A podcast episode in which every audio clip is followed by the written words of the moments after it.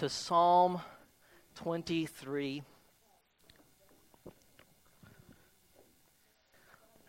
Psalm 23. I'm, I'm going to be reading this from the English Standard Version here. Um, but my guess is if you have this psalm memorized, that's not the translation you memorized it in. Um, there's a lot of rich truth in this psalm that we love. I'm just going to read the whole thing, but we are going to uh, going to be focusing in on uh, verses five and six today. So let's read God's word together. The Lord is my shepherd; I shall not want. He makes me lie down in green pastures. He leads me beside still waters. He restores my soul. He leads me in paths of righteousness for his name's sake. Even though I walk through the valley of the shadow of death, I will fear no evil, for you are with me. Your rod and your staff, they comfort me. You prepare a table before me in the presence of my enemies. You anoint my head with oil. My cup overflows. Surely goodness and mercy shall follow me all the days of my life, and I shall dwell in the house of the Lord forever. Let's pray, Lord. Lord, thank you for providing inspired words for us to pray back to you. Lord, thank you for teaching us the kinds of thoughts and prayers that we are to express to you and what we can ask you to do and what we can be confident that you will do in our lives. Lord, help us to understand them more deeply today and, and Lord, cause us to make available the, the the areas and the conditions of our hearts that are most in need of these truths. Would you help us in Jesus' name? Amen. Amen. Um, well, obviously, Psalm 23 is a loved psalm, and it is quoted often. It is shared in a variety of settings, and now you guys have been studying it for for several weeks. Uh, I don't know if, if too many people really appreciate, though, what this psalm implies about us. Uh, because if, if God is going to take the role of the shepherd, uh, we get to take the role of sheep. And if you've spent any time around sheep, they're not particularly impressive. They tend to smell very strange. I'm not saying that about anybody here. Uh, they're not known for being incredibly intelligent animals, and, and they are easily confused, easily lost. Um, I'm speaking from Google experience, not from being a shepherd myself. Uh, but uh, there's just this condition of need that is highlighted. And, and, and, there's a tone of need that runs throughout this psalm. We need someone else, we need a shepherd. And, so this is not a celebration of self competency or self sufficiency. We, we don't come to the end of the psalm looking capable and impressive. And, and, and that, that's challenging that's challenging uh, for us. It, it's, it's easy to accept that as a concept or a, a Bible verse, uh, but we don't like what it feels like when we're confronted with our neediness. You know, those of you ha- who've uh, cared for, I think that's happening over there, so I don't know. God has descended upon our gathering today. Let me, uh, let me just make sure that's not this thing here.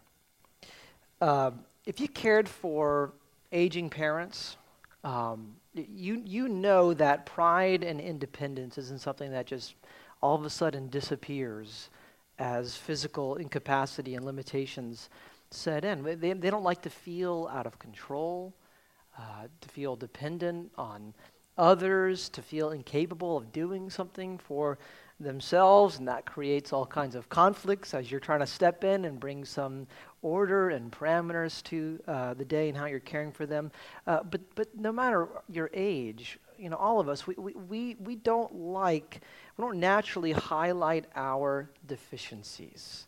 Uh, we don't like situations and circumstances that make us feeling weak, that make us feel like I just, I'm, I'm unable to handle the basic realities of my life. But what we'll find out from our, our text today is that need is actually the prerequisite for a life that glorifies God. It, it, it is the starting point for the good life. Humility is the highway to joy.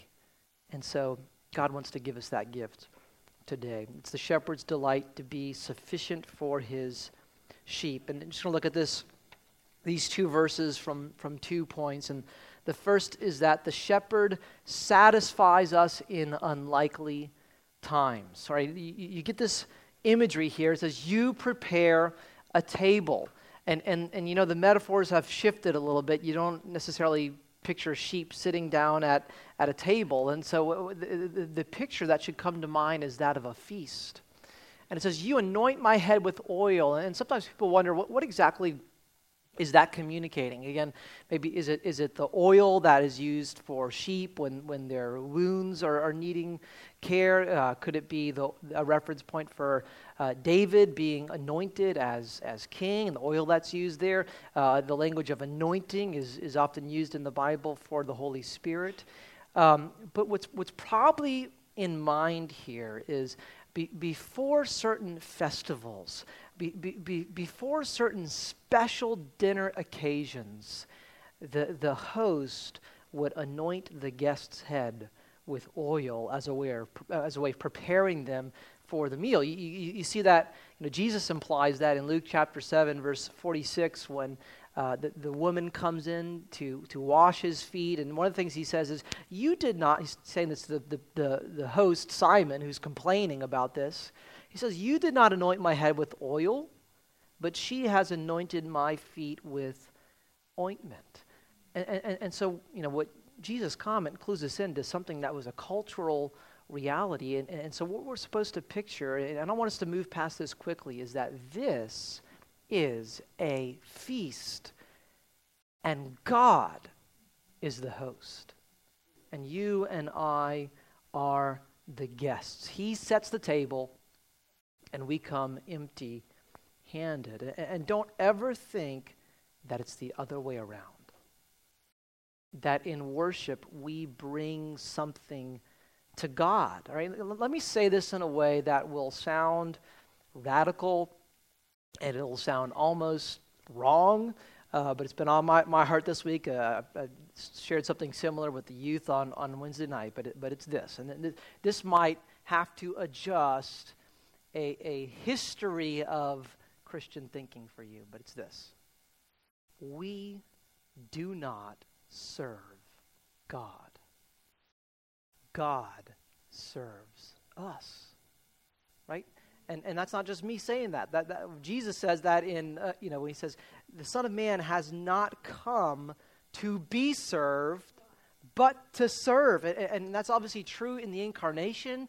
That's clear, but, but the reason why Jesus is like that is because God is like that. And, and that's the whole thrust of the gospel. It is God stepping in to serve. It doesn't begin with a help wanted ad.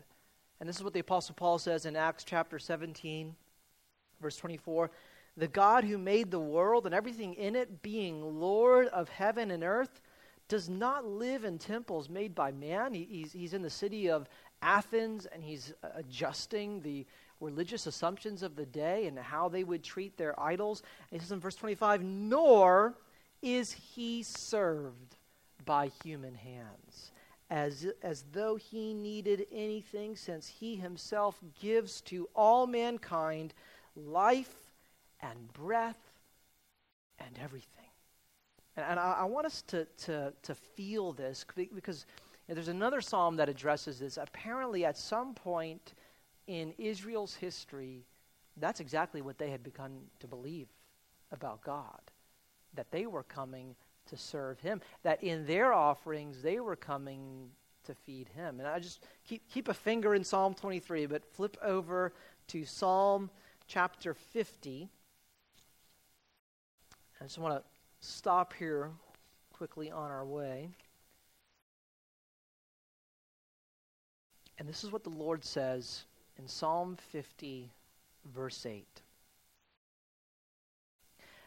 Not for your sacrifices do I rebuke you. Your burnt offerings are continually before me. Right, this is actually a period in Israel's history where they are bringing the sacrifices. Right, you're familiar with the, the history of the Old Testament. There were just pockets of time where that was totally neglected, where they just even forgot there was such a thing as Passover. Uh, so this is a moment in time. They're, they're showing up. They're showing up on time for church.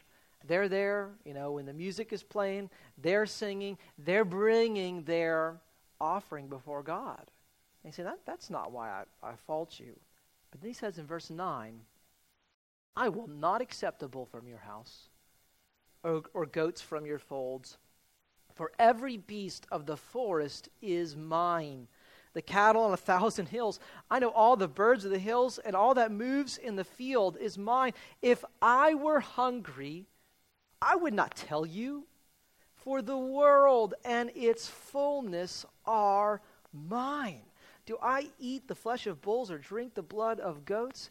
You know, Israel is being influenced by these surrounding pagan nations and their ideas, which is that you, you when you bring an offering to your deity, he eats a portion of the offering. Now, that wouldn't really happen, so you'd kind of have to cross your fingers and pretend that's what's happening as you eat the meal. Um, but the, the idea is he gets pleased with the offering that you bring he gets a full be- belly, and now he kind of owes you and blesses you. And so now he's going to make sure that your crops are fruitful and your family stays healthy and all of your business transactions go in your favor because, you know, it's kind of a tit for tat relationship. You do something for God in your worship and in your offering, and now he'll do something for you as well. And, and they thought they were doing that with Yahweh. They thought they were bringing something that provided for him and put him on the hook to bless them. Now, now let's not just let this sit in the ancient world because we can do the exact same thing. And sometimes we think that we're doing God a favor with our obedience. And when things don't go our way, that's when we complain. You know, it's like, well, after all I've done, after the way that I've cared for my family, after all the quiet times I've had this week, that, you know, this is how it's going to turn out. The, the assumption behind that is if, if I have lived in a way that I think meets God's expectations and demands, that's when He will bless me and bring His favor in my life. But that totally flips everything upside down. Whatever's happening when we worship and obey God – it is not meeting some kind of need that he has, because he has no needs. He did not make the world because he was lonely and wanted somebody to talk to. Um, the Trinity was perfectly fine without looking for any additional members. Uh, for all eternity, they had all the friends that they could ever want, in the perfect fellowship of Father, Son, and Holy Spirit. And so, in creating us, in saving us, that's not fulfilling some emotional lack in God. That is God filled to the brim and spilling over and sharing himself with others. And that is exactly what God delights to do. And if that's the case, what do we mean when we say that we glorify God? What does that mean? Are we adding something to God? Adding more glory to Him? What kind of worship is pleasing to Him? Well, look what the next verse says. In verse 14, offer to God a sacrifice of thanksgiving and perform your vows to the Most High.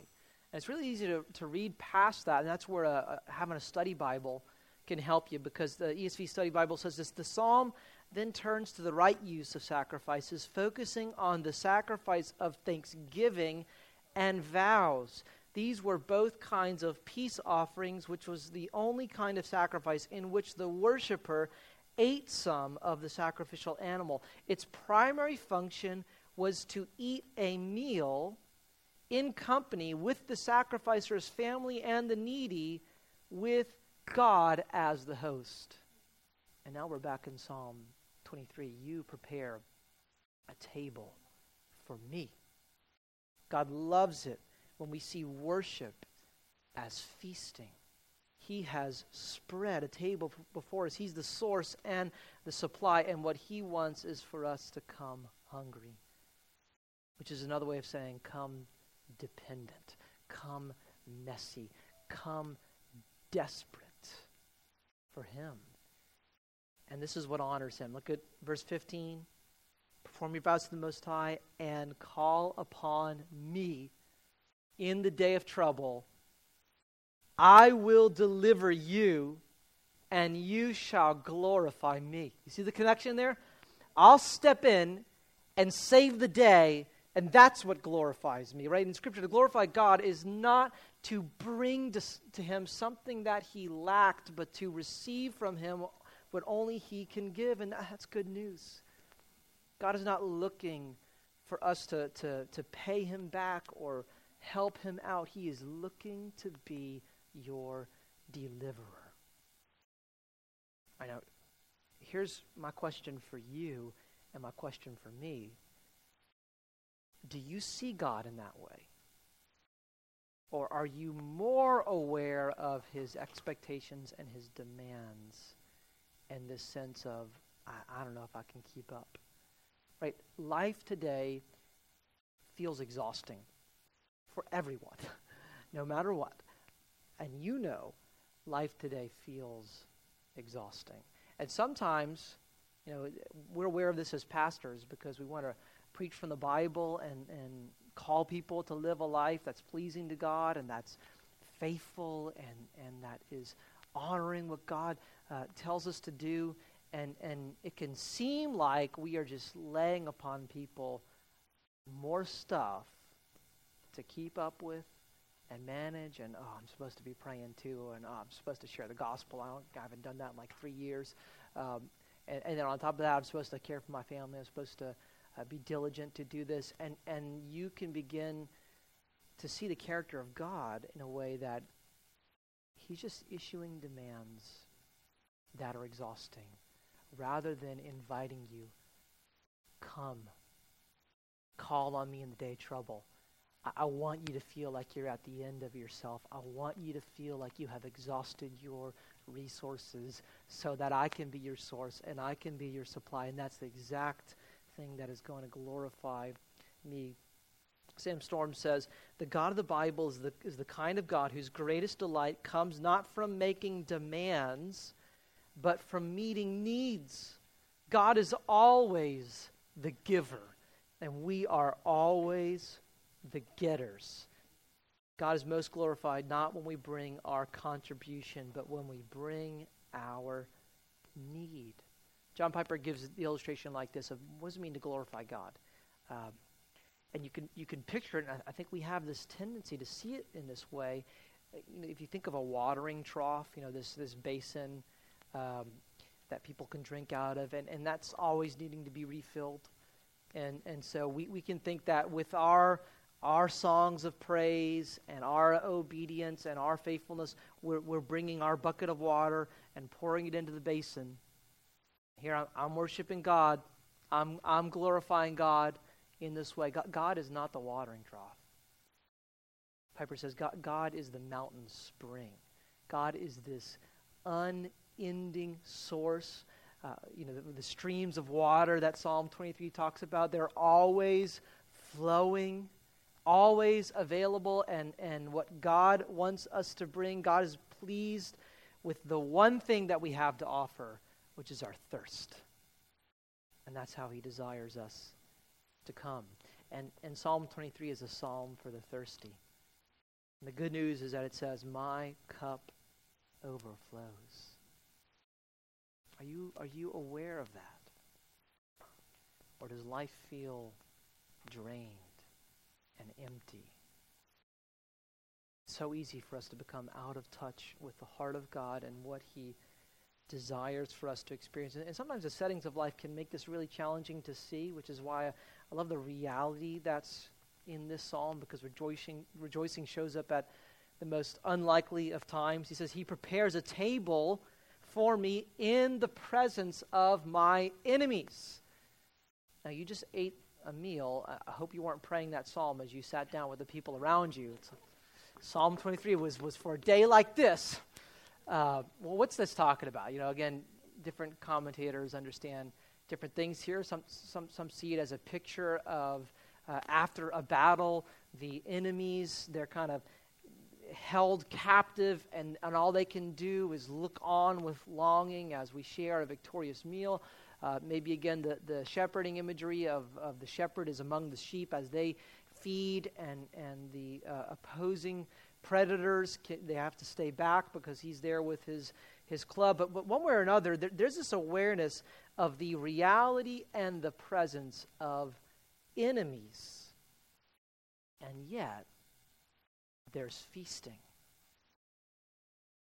I, I love the uh, Chronicles of Narnia series by C.S. Lewis, and uh, there's this really memorable scene in, in the book, The Lion, the Witch, and the Wardrobe, um, where the White Witch she finds this this family of animals that are gathered around the table, and, and despite the fact that they're in the middle of of winter, they're they're eating and they're celebrating the lion Aslan's return and she interprets it as an act of war because they are feasting in celebration of the one they have pledged their allegiance to. Listen, when we feast in joy, we declare that God has conquered, that his salvation is sweet, that he is the delight of our lives, and we do it in the face of the enemies that surround us. And God is pleased. And we are full. Timothy and Kathy Keller, they have a little devotional called The Songs of Jesus that I recommend any of you pick up if you want to work through the Psalms um, in a daily devotional. But they write God has a celebration meal with us, not after we finally get out of the dark valley, but in the middle of it, in the presence of our enemies. He wants us to rejoice in Him in the midst of our troubles. Is our shepherd out of touch with reality? Hardly. Jesus is the only shepherd who knows what it is like to be a sheep. He has walked through the valley with us as he leads us.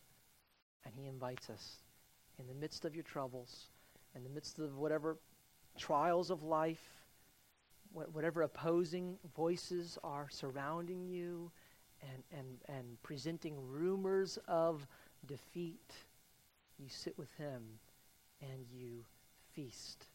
And, and let's be the kind of people that have this demeanor. We, we live in troubling times. We live in a disturbing world that opposes us. Let us out rejoice them. Let, let, us have a, a, a joy that declares battle on this world because our shepherd is with us Let's not go around like we have empty cups when they are overflowing. All right, our final point here from verse 6 is that the shepherd pursues us all the way to eternity. Surely goodness and mercy shall follow me all the days of my life, and I shall dwell in the house of the Lord forever. Um, when, I used to hear this when I, you know, I grew up in church, so uh, I can remember thinking that was like three things surely, comma, goodness, comma, and mercy. And honestly, I think I heard that as Shirley, goodness, and mercy. Like there was this lady named Shirley who was going to follow you uh, all the days of your life. Uh, the word surely there, right? It's, it's the adverb, and it's, it's saying you can say this with confidence. You can be sure of this. No matter what you see, no matter the valleys, no matter the enemies, you know that God's goodness and his mercy are following you. And the, and the word for mercy there, it's the, it's the Hebrew verb chesed, which is hard to say after you've eaten lunch because uh, it's got that ch in it. But uh, it's, the, it's the word for God's covenant loyalty. It's his loving kindness. It, it, there, there, there's this steadfast love. There's something persistent about it.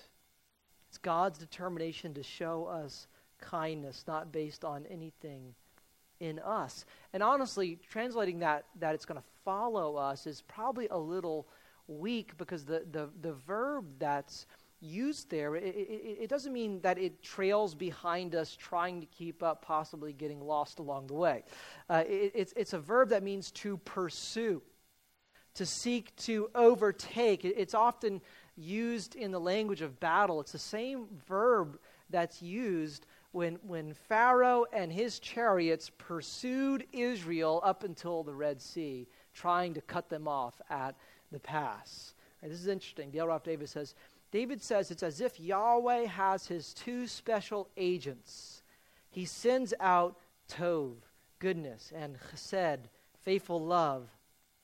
And these agents are in pursuit of David, seeking to overtake him, waylay him, and dog his tracks all the days of his life. But who needs to fear such beloved denizens? Here's a uh, thought that came to mind for me. Um, several years back, I was driving on the North Shore. This is one of those illustrations that are always dangerous to share because it can totally remove any confidence that people have in your leadership ability. So, but I'll, I'll just still take the risk. Uh, I, I'm driving uh, on the North Shore and, and heading toward the uh, the causeway, and at at some point, the you know you're on you're on a highway, and then and the speed limit just shifts down all of a sudden. So it drops you know, from 70 miles an hour to 50. Uh, I'm still going 70 miles an hour, blissfully unaware of the speed limit, and uh, there's a there's a car that's behind me and and and it, it's it's it's a big vehicle and it's coming like right up on on the rear of my car, and I'm thinking, wow, I, you know, I'm going 70 miles an hour. I don't know why they're they're you know riding up on my back like this, and so I kind of speed up a little bit more, and then I shift lanes over, and that car shifts right behind me as well, uh, and then it puts on lights. It was an unmarked uh, police vehicle. It pulls me over uh, off to the side of the road, and, uh, and, and and I rolled down my window, and he's like, "So, why were you going 80 and a 50, and all of a sudden speeding up and shifting lanes when I was following you?" I was like, "I I, I thought you were just some car trying to pass me, you know." uh, and and and then he, you know I hand him license, registration, proof of insurance, all that stuff, and then he hands it back to me and says. Uh, you're going 30 miles an hour over the speed limit. You don't need this ticket and then lets me go. Um, and, and if you want to carry the illustration further, and I've heard, I've heard um, one pastor put it like this Imagine if in that moment he said, um, You know, the hotel you just came from, they wanted me to catch up with you because you lost your wallet. And he hands that over. And he says, In, in, in fact, th- they wanted to let you know that. Um, the the sweepstakes that you had registered for at the hotel, you were the winner of that, and then you, you know you, you get some extra gift or trip or, or reward out of it. But but the, the the one who was trying to overtake you, who was hounding you down, and and you get pulled over, thinking you're about to get hit with a big fine, and and your guilty conscience is going in that moment, is there not only to set you free, but to bless you and to show you undeserved reward. And that, that's what God does in our lives. He's persistent all the days of our lives to show us good. Even when we were running from him, his, he hounded us down to bless us, and it races after us all the days, all the way into eternity. And that's where this psalm lands, right? I, I will dwell in the house of the Lord forever. He will take you all the way home. And literally, uh, this means in death. And we do a lot of funerals around here. And uh, that is sobering, but it is, a, it is a rich privilege as a church to help believers die well and then to care for families in their grief. Because we, we have this confidence. He is our shepherd, even into our death and into all eternity. As Paul says in Romans 14, whether we live or whether we die, we are the Lord's. We belong to Him. And of course, this just means more than life after death. It, this extends to the house of the Lord stands in place for the new heaven and the new earth, the renovated creation in which we will dwell. And here's the question Why do we want that? Why would we want to live in the house of the Lord. I don't know if you've ever heard that popular Christian song that says it's a big, big house with lots and lots of room, big, big yard to play football, right? Is, is that what we're after? Uh, you know, it's, it's, it's going to be spacious. I'm going to finally get my mansion. It's about time, right? You know, uh, there's no sickness and, and, and no sorrow and no more death and, and, and no pesky neighbors. And, you know, uh, are, are, those the things that excite us about the house of the Lord? Uh, well, the house of the Lord, that, that phrase that David is using here, referred to the temple. And the temple was God's dwelling place. And what makes the house of the Lord so special is that the Lord of the house is there. And that's what arrested David's heart. Psalm 27, verse 4 One thing have I asked of the Lord, that will I seek after, that I may dwell in the house of the Lord all the days of my life. Why? Why do you want to do that, David? To gaze upon the beauty of the Lord and to inquire in his temple. And that is what glorifies God. And that is what satisfies us. So this, this psalm ends where it began, right? The Lord is my shepherd, I shall not want. He, he will be sufficient for me. He will be everything that I need, and I will dwell securely in the Lord's house. He, he will be all I need for all eternity.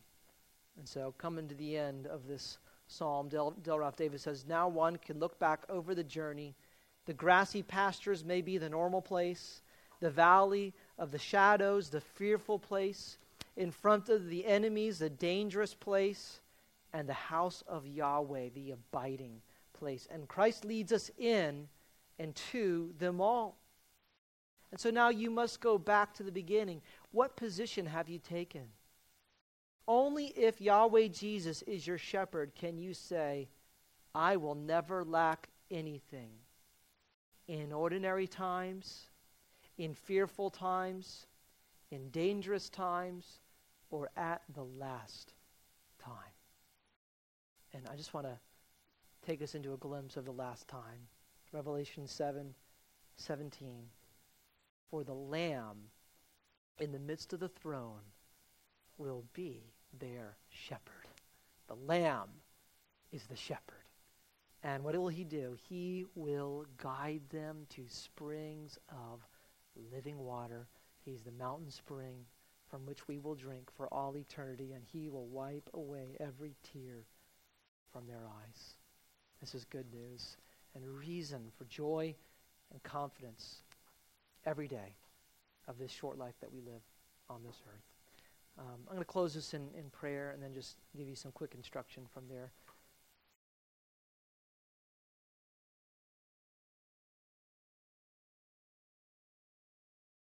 Lord, we do not deserve this kindness. The personal love and care that you have for our lives, Lord, how you desire to meet every need and bring us your presence.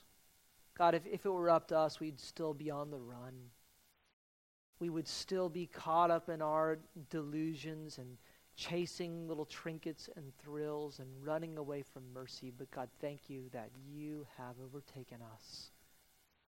You have shown us good all the days of our lives. And I know there have been some hard days. But I don't doubt that some here are living in some hard days right now. And thank you that you will shepherd them through it all and into all eternity.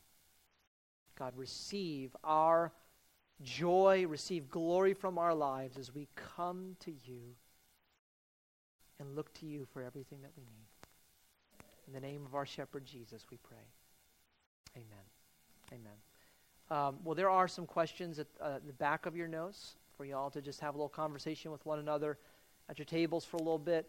Um, and then, if you weren't here earlier, we announced that the schedule's changed a little bit. So, November 3rd is going to be the next meeting. Um, and that that will wrap up the series then. And then you'll still have on the 10th um, the floral arrangement class. Uh, uh, October 27 and 28 is our women's conference, and all of you are invited to, to participate in, in that. All right. Thank you so much for having me today. It's always a joy to come and speak to you.